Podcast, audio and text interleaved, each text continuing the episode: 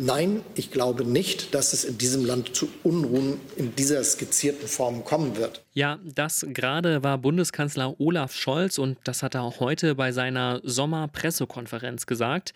Und der Parteichef der Linkspartei dagegen hat bereits angekündigt, im Herbst auch zu Protesten aufrufen zu wollen, um für bessere Bedingungen im Kontext der schwierigen Finanzlage zu demonstrieren. Wie positioniert sich also jetzt dazu der linke Bundestagsabgeordnete von Leipzig Süd? also Sören Pellmann. Wenn euch das interessiert, dann bleibt doch dran bei dieser Sonderfolge von Radio für Kopfhörer, in der wir Sören Pellmann zu unserem eigenen Sommerinterview begrüßen dürfen. Mein Name ist Levin Wortmann. Schön, dass ihr mit dabei seid. Mephisto 976, Radio für Kopfhörer. Sören Pellmann ist seit der Bundestagswahl 2017 direkt gewählter Abgeordneter für den Wahlkreis Leipzig Süd und er ist momentan auf Sommertour durch den Wahlkreis und spricht mit den Menschen vor Ort, was sie momentan so politisch bewegt. Ich habe mich heute Mittag mit Herrn Pellmann im Park getroffen und ihn zu seiner aktuellen Politik und der Politik der Linkspartei befragt. Schönen guten Tag, Herr Pellmann. Hallo, schönen guten Tag. Herr Pellmann, Ende Juni war in der LVZ zu lesen, Sie könnten sich nach der verlorenen Kandidatur um den Parteivorsitz vorstellen, sich aus der Politik zurückzuziehen.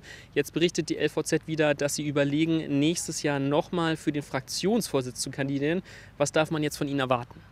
Also die LVZ berichtet, dass ich für den Fraktionsvorstand überlege zu kandidieren.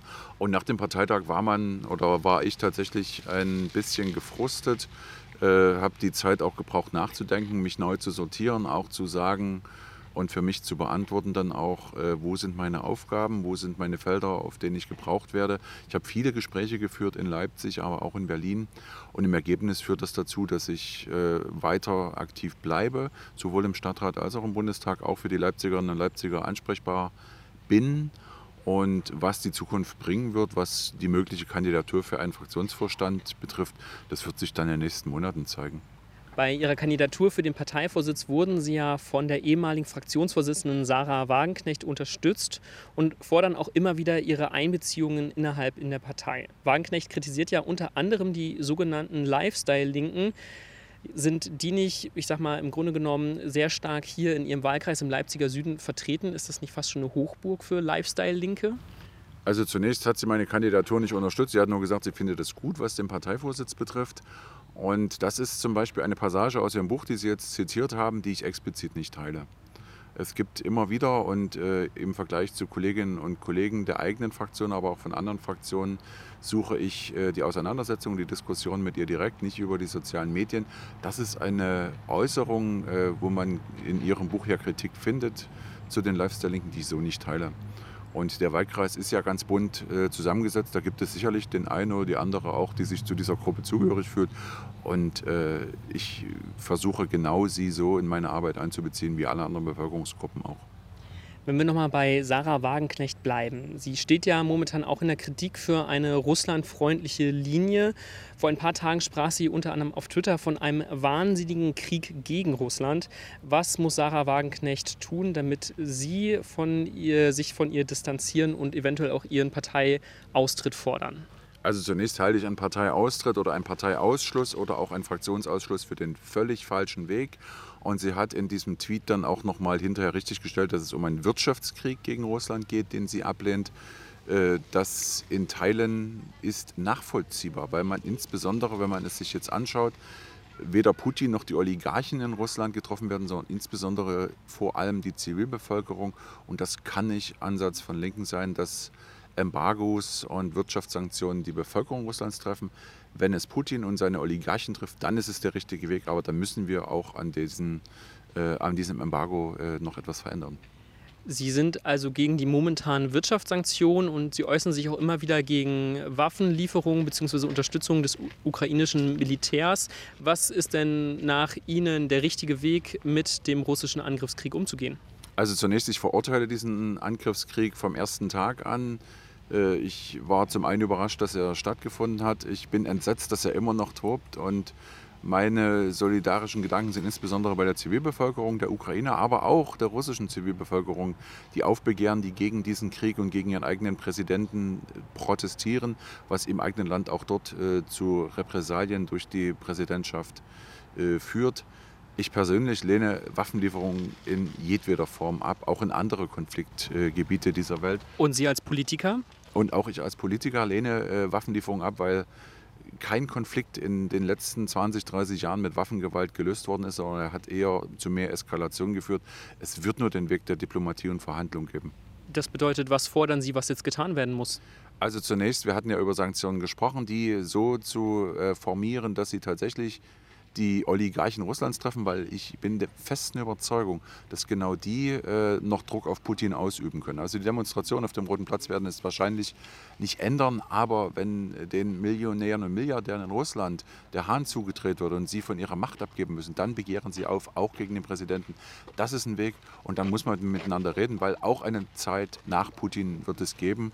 Und äh, Russland ist ein so großes Land wirtschaftlich äh, wie auch von der Struktur her, dass es auch in Europa eine Rolle spielen wird.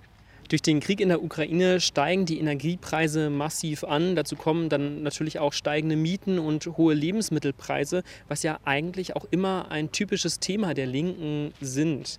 Wie erklären Sie sich das momentane ja, Umfragetief der linken Partei? Also das Umfragetief rührt tatsächlich noch äh, daher, dass es nach wie vor Streit, auch in der Öffentlichkeit ausgetragenen Streit in der Linken gibt und Wählerinnen und Wähler wollen keine zerstrittene Partei. Ich glaube, an den Antworten, die wir auf die derzeitigen äh, Fragen der Zeit stellen, liegt es nicht. Es liegt an dem Außenbild, an der Darstellung, die Wählerinnen und Wähler von uns haben. Herr Pellmann, vier von fünf Tagen Ihrer Sommertour sind vorbei. Gestern haben Sie bei Instagram geschrieben, dass Sie auf der Sommertour kleine Geschichten, die einen zum Nachdenken bringen, erzählt bekommen von den Leipzigern. Worum geht es denn am häufigsten genau bei Ihren Gesprächen hier in Leipzig mit den Menschen? Also derzeit ist großes Thema bei allen Bürgerinnen und Bürgern, wie können wir uns äh, die Energiekosten demnächst noch leisten, äh, wie gehen wir mit den Preissteigerungen generell um und ganz häufig auch äh, Mietsteigerungen, die Betriebskosten, die jetzt nach oben gehen, wo klar gesagt wird, wir haben Sorge, dass wir gegebenenfalls im Herbst äh, ein Problem bekommen. Als Ostbeauftragte der Linken fordern Sie auch einen Rettungsschirm für Ostdeutschland. In Westdeutschland leiden die Menschen ja nun aber auch unter steigenden Energiepreisen, unter Inflation allgemein.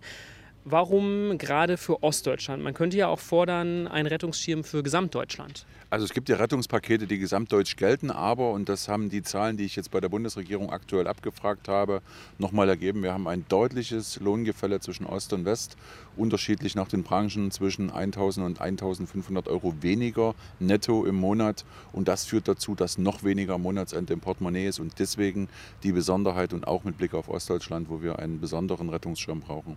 In den letzten Tagen ging es ja auch immer wieder um mögliche soziale Unruhen im Herbst, die jetzt thematisiert wurden. Ihr Parteichef Martin Schirdewan hat schon davor gewarnt, dass Rechtsextreme auf die Straße gehen könnten.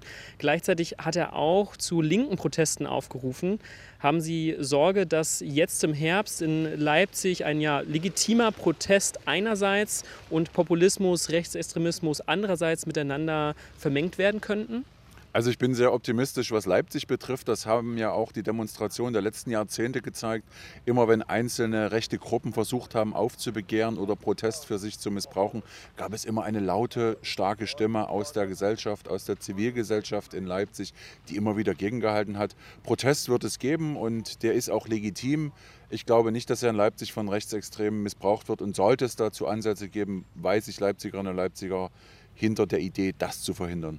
Was macht Sie da so sicher? Während äh, verschiedenster, ich nenne es jetzt mal Corona-Proteste, wurde das von rechten Gruppen ja auch immer wieder instrumentalisiert, auch zum Teil hier in Leipzig. Das gab es und es gibt ja nach wie vor immer noch Kleinstgruppen, die sich regelmäßig treffen, um zu demonstrieren. Und wichtig ist, und das äh, macht mich auch ein bisschen stolz auf Leipzig, es gab immer wieder eine mindestens doppelt so große Anzahl, die gegen dieses ganze Geschwurbel demonstriert haben, äh, die Stimme erhoben haben.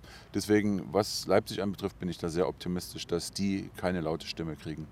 Sie sitzen ja nun seit fast fünf Jahren im Bundestag und das nicht nur als Listenplatzkandidat, sondern Sie sitzen als Direktabgeordneter für den Leipziger Süden im Bundestag. Das heißt, Sie haben ja auch ja, eine gewisse Verantwortung den Menschen hier gegenüber. Im letzten Wahlkampf war eines Ihrer Hauptziele ja, was gegen Kinderarmut in Leipzig zu unternehmen. Wie ist der Stand da? Was konnten Sie dort schon erreichen?